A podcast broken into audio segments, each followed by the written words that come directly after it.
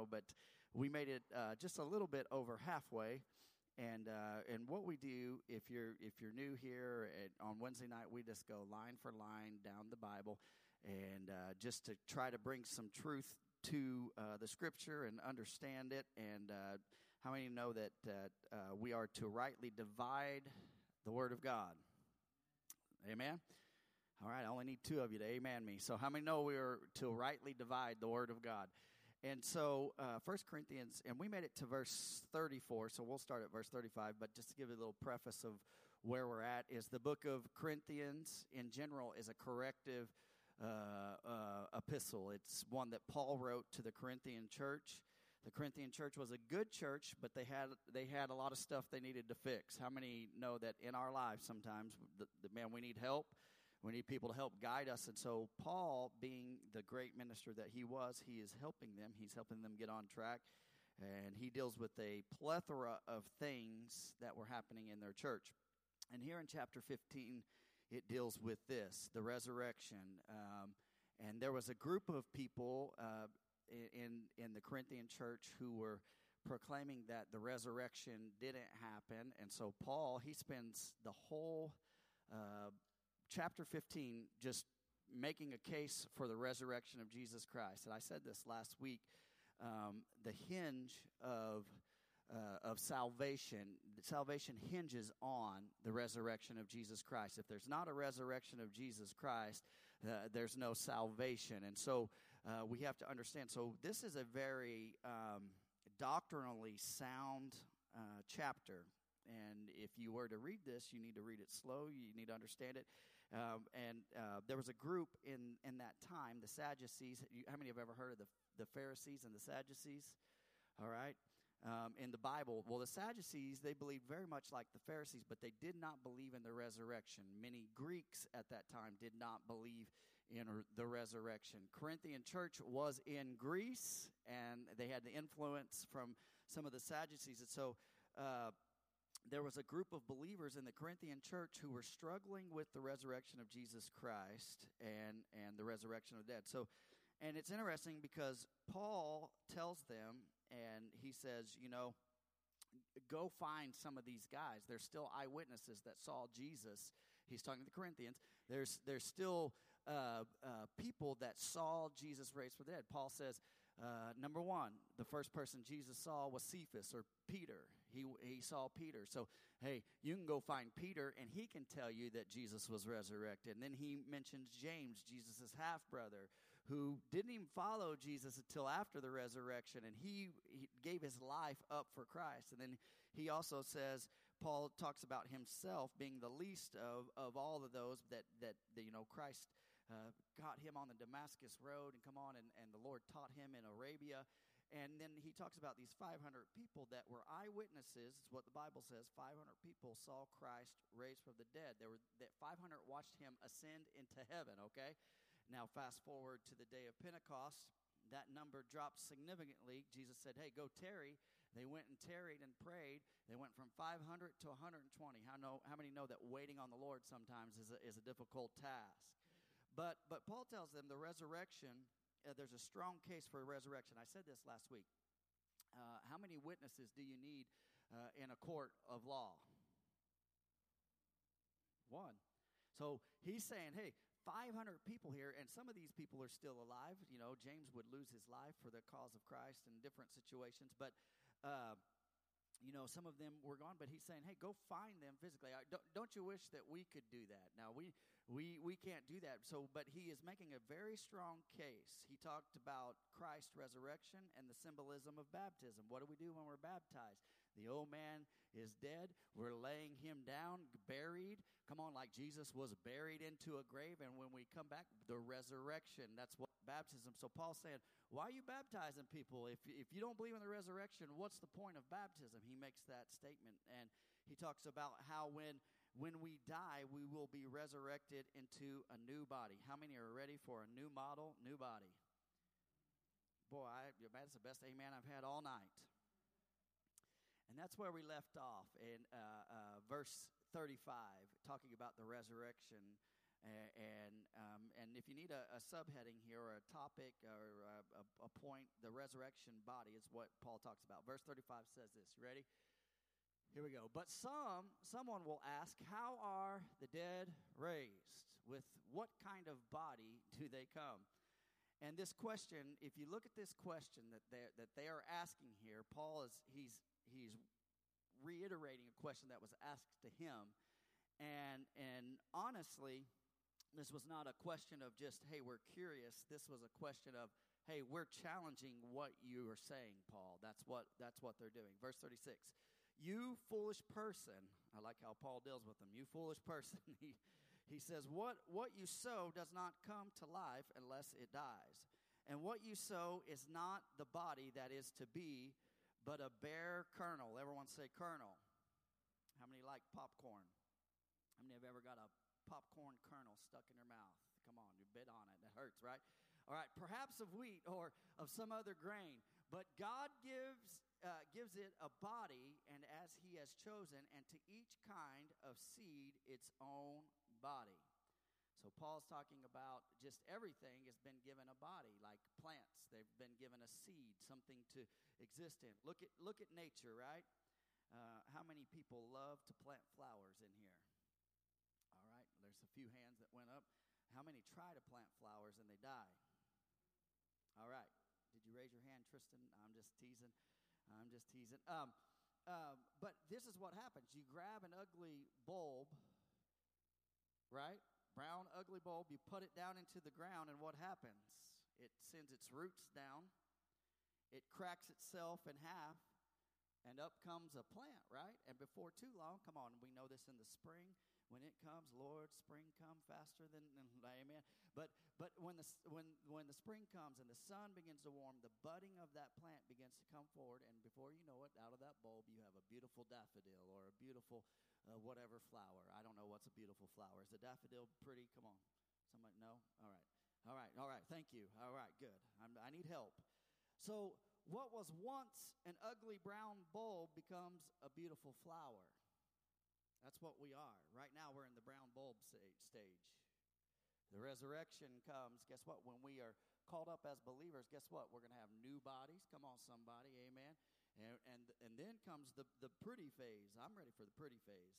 And, and here's what happens that ugly brown bulb becomes something of value. And the same thing we see with the resurrection. Paul's saying, hey, uh, in, in, nature, we, we see the resurrection. If nature is showing us, uh, then, then we have to look at this. Verse 39 says this For not all flesh is the same, but there is one kind of, for humans, another for animals, another for birds, and another for fish. You don't have the same type of skin that fish have. Amen. You could scale yourself if you had fish, right? And and and some of you may be hairy like a lion, but you're not a lion, right? Uh, we all have different types of skin. Verse 40 says, There are heavenly bodies and earthly bodies. So um, there's a difference. There's a difference between a lion and a fish, right? Their skin is different, right? And and um, there's different things. So our resurrected bodies will be different from those that we have now. And if you are of this life, you ought to say, "Praise the Lord." Right? Uh, you know, every day I get up, I look in the mirror and I see myself and I say, man, it's good to see my dad again. Right? You get a little bit older. Man, I, when I was young, and I thought, you know, you, when you're young, you think age won't, won't affect you. But let me tell you, age is not a respecter of person. It catches up with you, right? Um, but, but our bodies, our human bodies are designed right now for 14 pounds per square inch of pressure on us right here. That's how we exist right now.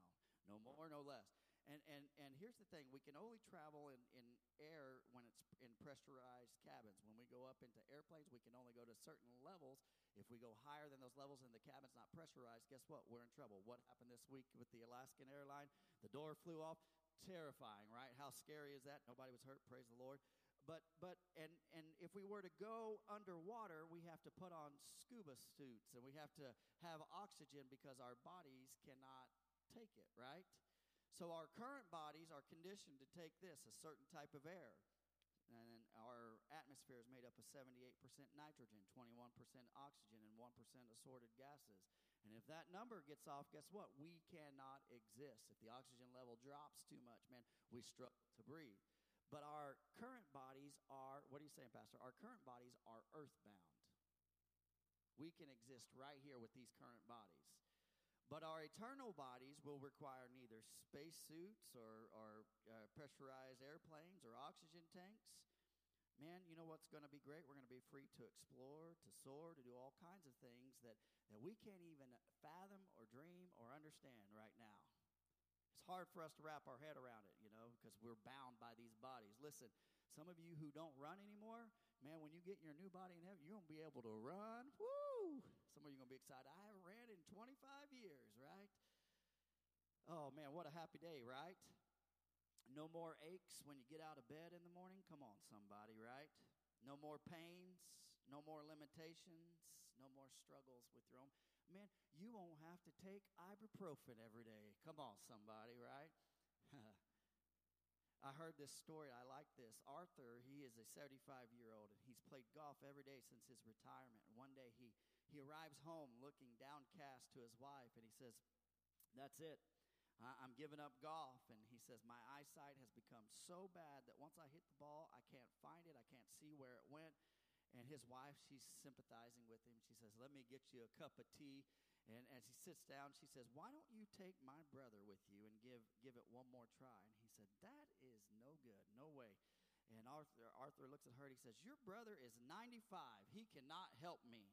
And, and she says, Well, he's 95, but his eyesight is perfect, so you should take him. And so the next day, Arthur, he heads off to the golf course with his brother in law and he tees up and he takes a mighty swing and he squints down the fairway. He turns to his brother in law and says, Hey, did you see where the ball went? And he says, Of course I did. And, he says, I have perfect eyesight. He said, Well, where did it go? He says, I don't remember. right? Our bodies are going to fail us, right? They're going to fail us. Your eyesight may be failing you. You might have somebody, that guy needs a memory, right? But but the next verse says this But the glory of the heavenly is of one kind, and the glory of the earthly is of another. Two different things here, all right? And there is one glory of the sun, and, and one uh, uh, and another glory of the moon, and another glory of the stars. For stars differ from the star in glory. So it is with the resurrection of the dead. So if it was a clear sky tonight, which I doubt it is because it's been cloudy and, and cold and uh, January. How about that? It's been January around here, but if it was a clear sky tonight, we could go out, we could look at the stars outside, and we could probably see with our naked eye, I don't know, maybe hundreds of thousands of stars. I, I didn't know this. that they estimate that there are 100 billion stars in the Milky Way galaxy. That's incredible, right? That's a lot of stars. But but there they are. They are all shining brightly in the sky, right? We can, we can see them on a clear night. And, and it says this in Scripture. Likewise, there will be different intensities in heaven. So if we look at some stars, some stars shine super bright, and other ones are dimly shining, right? At times. Anybody ever looked at the stars, right? Some are bright, some are not. Some you barely see, some you can really see. But, but likewise, there will be different intensities in heaven. What are you saying, Pastor? In Daniel chapter 12, it tells us that those who win souls shall si- shine as the stars forever. It's what Scripture says. You ought to be winning souls. And so those who give great attention to their to their uh, maybe their hobbies or their priorities of their body, come on, their possessions, their careers, and their own agendas will, will be in heaven. But but, but the ones that have given their life for the cause of Christ, Daniel tells us that they're going to shine with intensity, with brightness, right? Everyone look at your neighbor say, hey, you need to shine bright, okay? And, and, and so what that tells me is this that we have to make the kingdom of God our priority and our passion. I, I love my hobbies, I love my job, I love everything that's earthly, but everything in this earth will pass away that car that you love so much will rust one day. It'll sit out in someone's field at some point, you know, or whatever, in a junkyard. That house that you love so much, guess what? It will decay. It will rot. It will go away. Everything in this earth will will pass away, but things that are eternal in our lives, come on, that last forever are beyond this. Uh, I talked to someone today on the phone, and they said, they told me, they said, I am just a pilgrim passing from in, this land. And that's what we are. We're here temporarily. We are to do everything we, we know to do and, and do right here on earth. But honestly, our goal is not here on earth, but eternity. Eternity is huge compared to our little lifespan here on this earth. James said it like this that our life is a what? A vapor. It's here. It's here one second, gone the next. Somebody said, Man, my life has been here, and now I feel like I'm at the end of my life, and it has went by really fast. I've sat down with saints and on their deathbed. I've, I've sat down with pastors who are and people who had given their life for the sake of Christ on their deathbed and never once, for people who knew Jesus Christ, who loved the Lord, who served Him, never once have I heard anyone who served Christ on their deathbed say, I wish I hadn't served Christ and given my life for the cause of Christ. But on the flip side of that, I have sat down with people who said, I, I wish I would have given more in my life. So I, I want to tell you this be encouraged. What you are doing for God now will be worth it, all right? So it says this what is sown is perishable, and what is raised is imperishable. Verse 43 it is sown in dishonor, it is raised in glory. So we see a little contrast here. Um, it is sown in weakness, it is raised in power. It is sown in natural body, it is raised uh, a spiritual body. So this contrast is not between a material body and an immaterial body, but between a body subject to death and a body that is immortal. That's the difference this body that I have now and the body that we will have after we're resurrected, okay? So the, the Greek term for spiritual here refers to a body directed by the Spirit as opposed to one dominated by the flesh. Woo! Come on, somebody, right? How many know that we're made of flesh and we're made of spirit? When you want to do what's right with the Lord, that's your spirit, man. When you when you want to do what's carnal, come on, that's your flesh, man. We're the Bible. We're in this constant struggle between our flesh and the spirit but God God is working on us. So as long as we have this flesh connected to us, come on, we we desire the things of this world. We we we are prone to fall to temptation. But what happens, we see this in the next few verses, is the body we we put in the ground here on this earth, it's going to decay, it's going to disappear, it's going to go away, right? And Paul says that's not the end of the story for those who know Jesus Christ. Praise God. Right?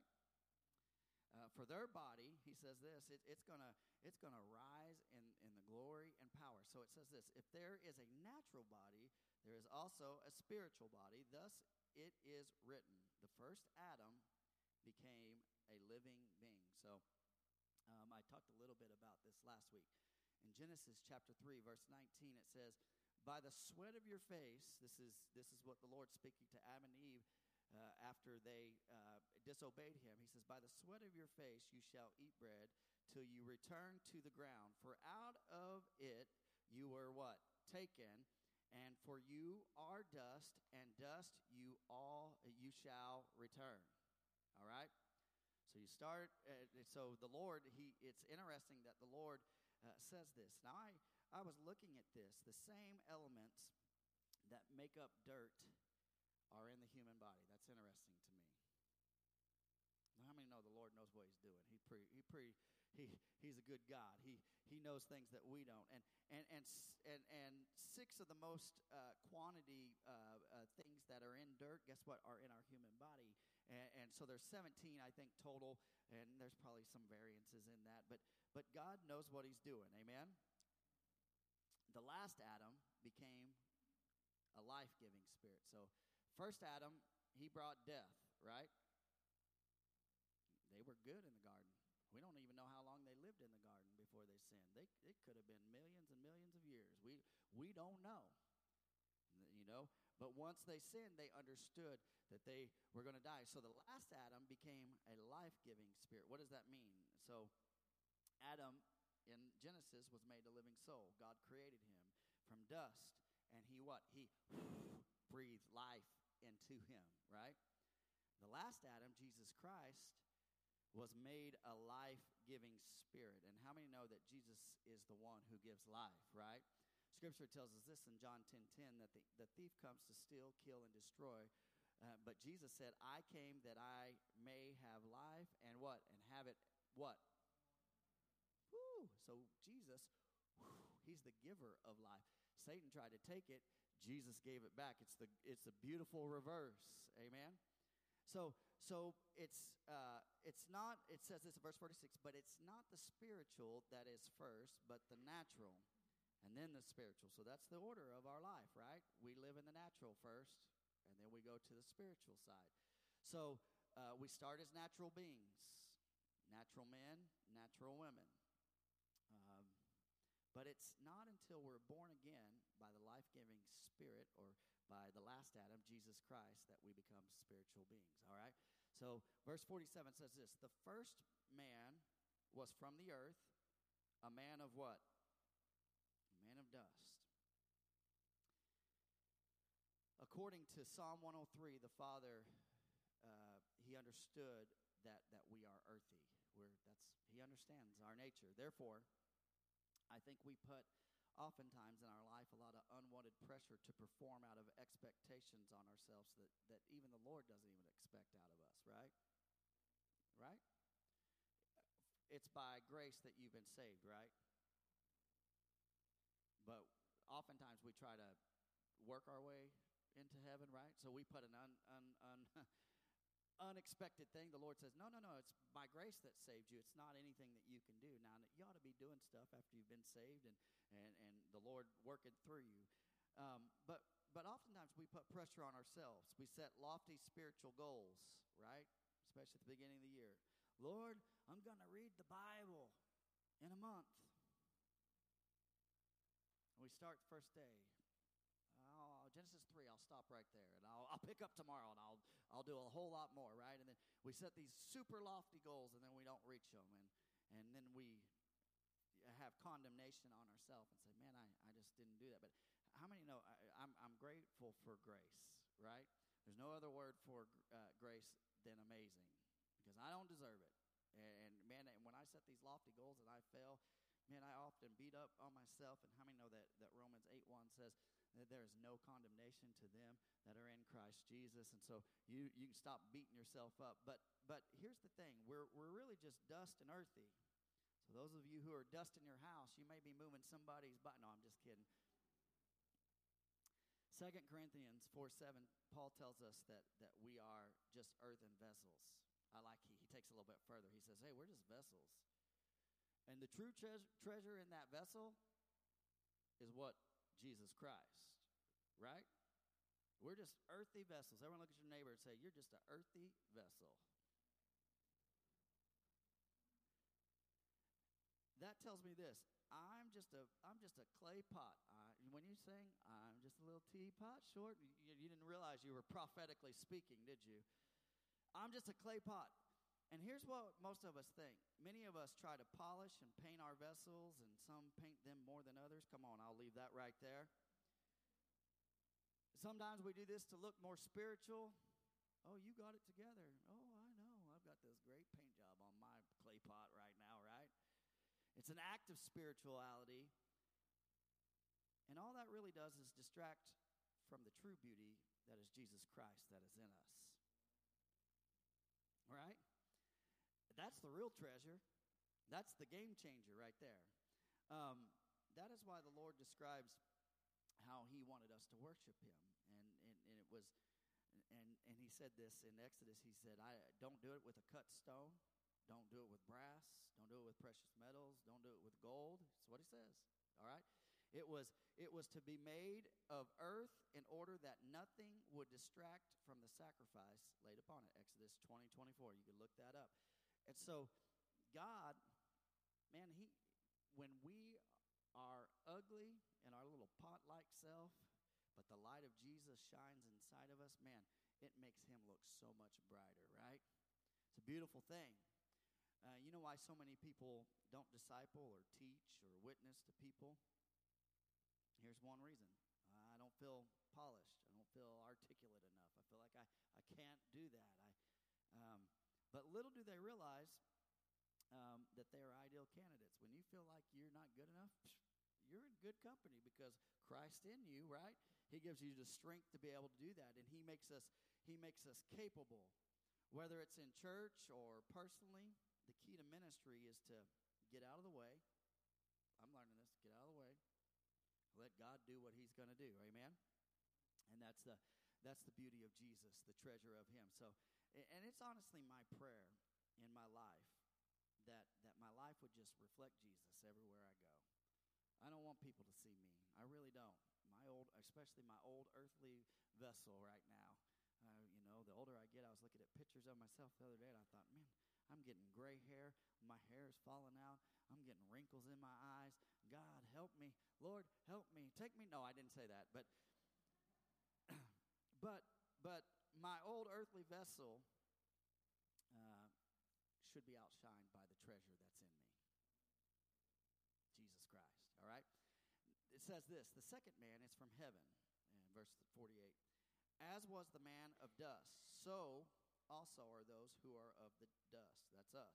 If you are from Adam, guess what? You are from dust. And is the man of heaven, so also are those who are of heaven. Verse 49.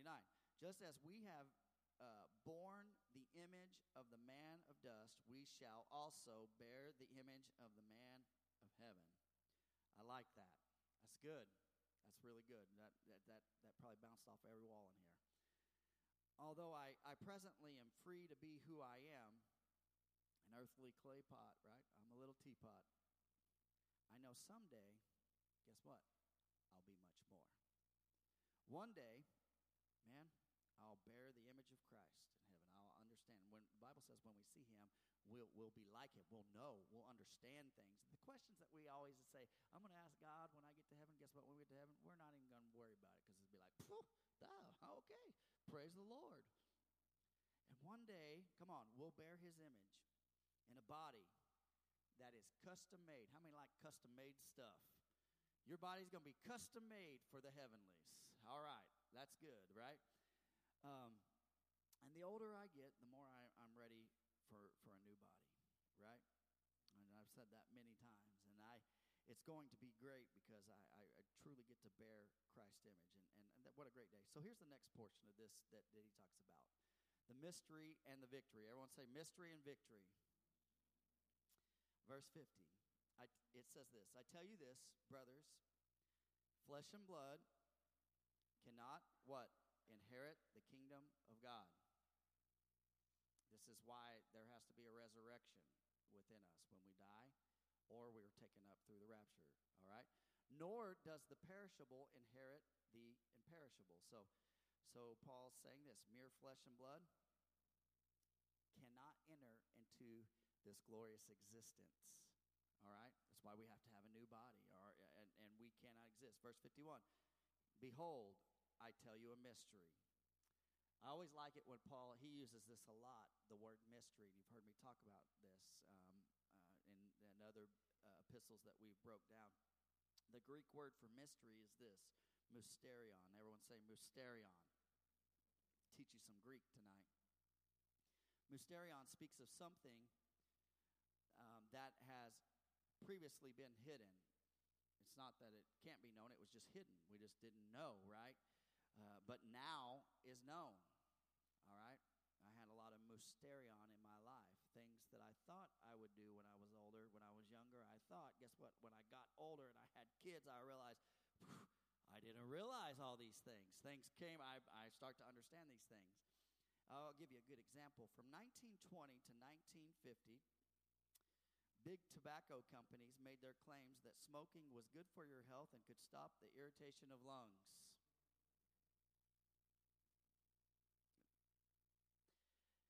And they marketed using physicians on posters smoking cigarettes. It's interesting, right? And in 1964, the Surgeon General's report finally showed that it was bad for you, all right? That seems silly to us now, right? Because most of us already know, you know, the doctor, what they're going to say if you smoke and all that good stuff, and it's not good for your health and all these things. Um, but but that was a, a mystery to people because they didn't realize they, they were they didn't realize that it was bad for them but you know many people probably got sick and ill because of those things. But now guess what? It's not a mystery to us anymore. We know. So paul tells us not of the mystery of smoking tobacco praise the lord but being uh, being bad but but he tells us that there's a necessity of dying in order that we might move into a, an eternal realm. There's something new to factor into the equation, is what he's saying. He says this We shall not all sleep, but we sh- shall all be changed. And so um, we will be changed. I like this. Uh, metamorphosis, right? What does a caterpillar do? Right? In the spring, caterpillars crawl around, right? If the birds don't get to them, they get to their cocoon, right? Cocoon, they spend time in there. They, they come out, and they're a beautiful what? Remember, remember the movie Bug's Life when the, the, the big little guy gets his wings and he's a beautiful butterfly? All right, some of you know what I'm talking about. But we're all going to change, but not all will die. Okay? How so? Read on. Verse 52. In a moment, come on, here we go. In the twinkling of an eye, at the last trump, all right? For the trumpet will sound, and the, the what will rise? The dead will be raised, what? Imperishable, and we shall be changed. For the perishable body must put on the imperishable, and the mortal body must put on immortality. So here's the first reference here to the to the hope of the rapture. Okay, rapture is not in the scripture, but the taking out. It, it's it's it's alluded to, and so Paul tells us, rather than dying, some are going to be changed in the twinkling of an eye. Amen. I don't know about you. I'd rather go up with that group than, than, than those who are dying, right? First Thessalonians says it like this, verses 4, 15 through 17. For, for since we believe that Jesus died and rose again, okay, there it is. You got to believe in the resurrection. Jesus died and he what? All right, good. Even so, through Jesus, God will bring with him those who have fallen asleep. Okay, talking falling asleep is a term that we use in Scripture that this means they died. All right, it's just a nice way of saying you died. Uh, verse 15 For this we declare to you by the word from the Lord that we who are alive, who are left until the coming of the Lord, will not precede those who have fallen asleep. Verse 16 For the Lord himself will descend from heaven and with the cry of command, with the voice of an archangel, and, and with the sound of a trumpet, God and the dead in Christ will what? Rise first. And this is a fully explains the Lord will, will descend from heaven, and, and the dead in Christ shall rise first. Uh, a few months ago, uh, I uh, I forget how long ago it was, maybe just a couple, two or three months ago. Stephen Stroud, he member of our church, passed away.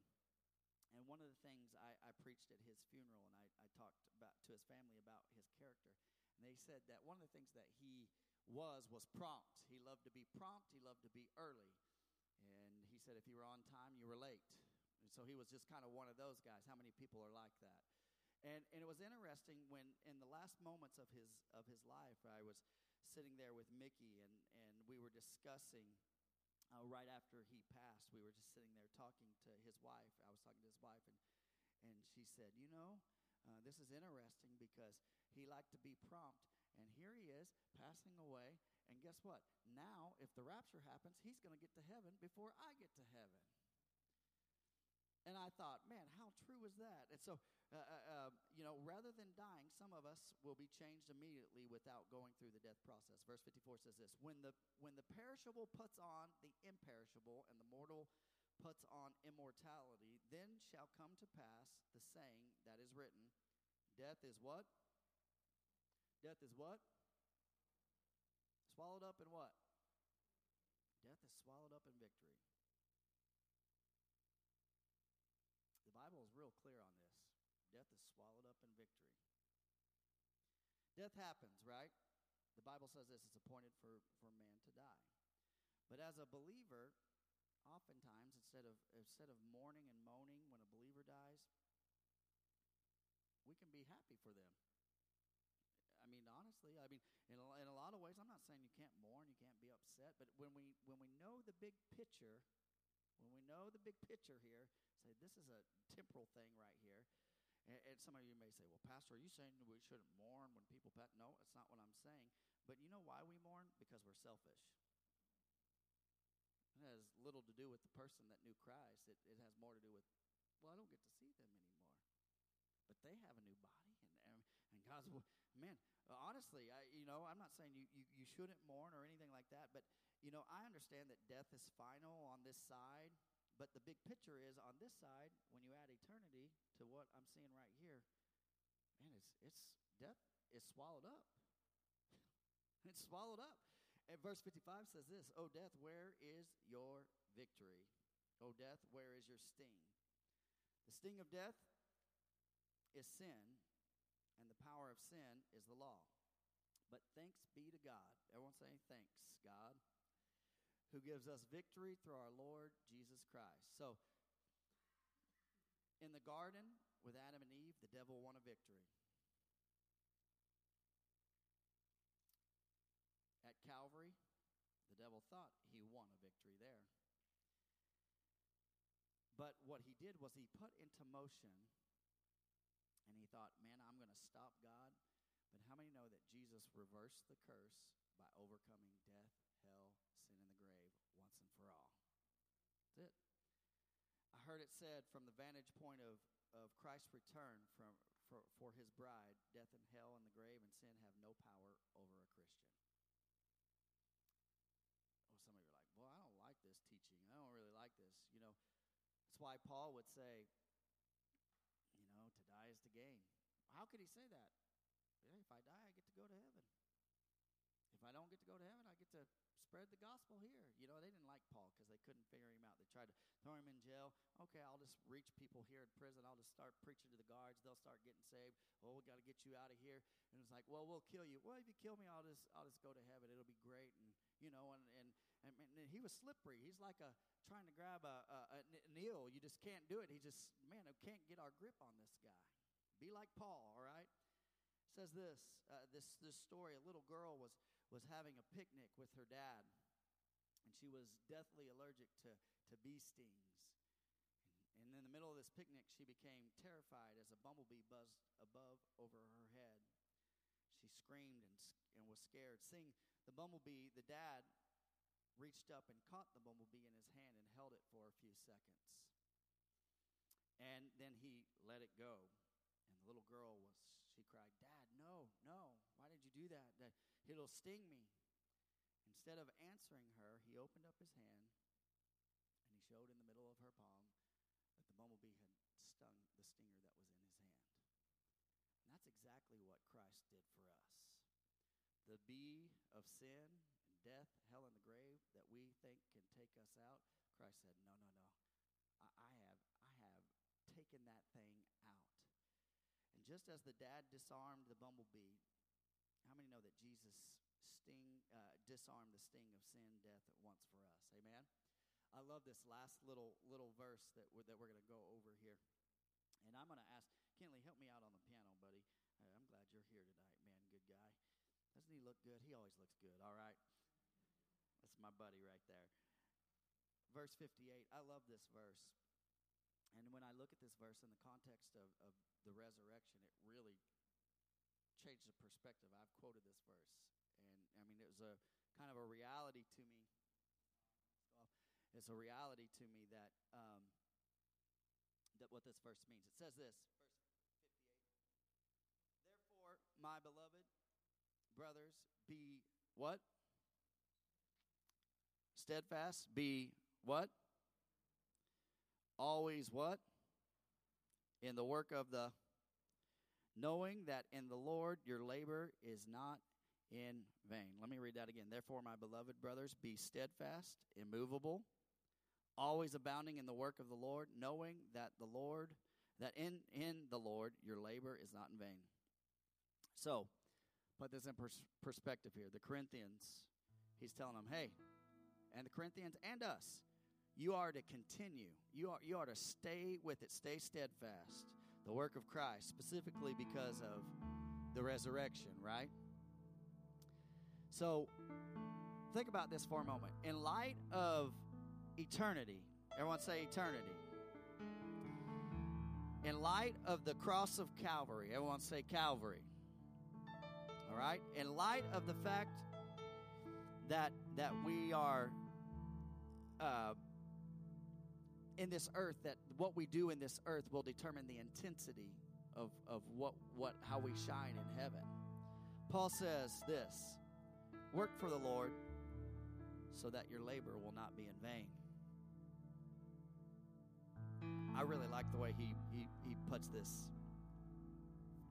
He says, Work for the Lord so your labor is not in vain. So much of what we spend our time on is in vain. Think about it. Most of the stuff we do is, is all in vain. I love the scripture that says, you know, exercise profiteth little, right, in our lives. Praise the Lord. I stand on that scripture. No, right? I can exercise my whole life, but that doesn't mean my body's not going to break down, wear down, and tear down. So much of what we work on in this earth will fall apart, will break.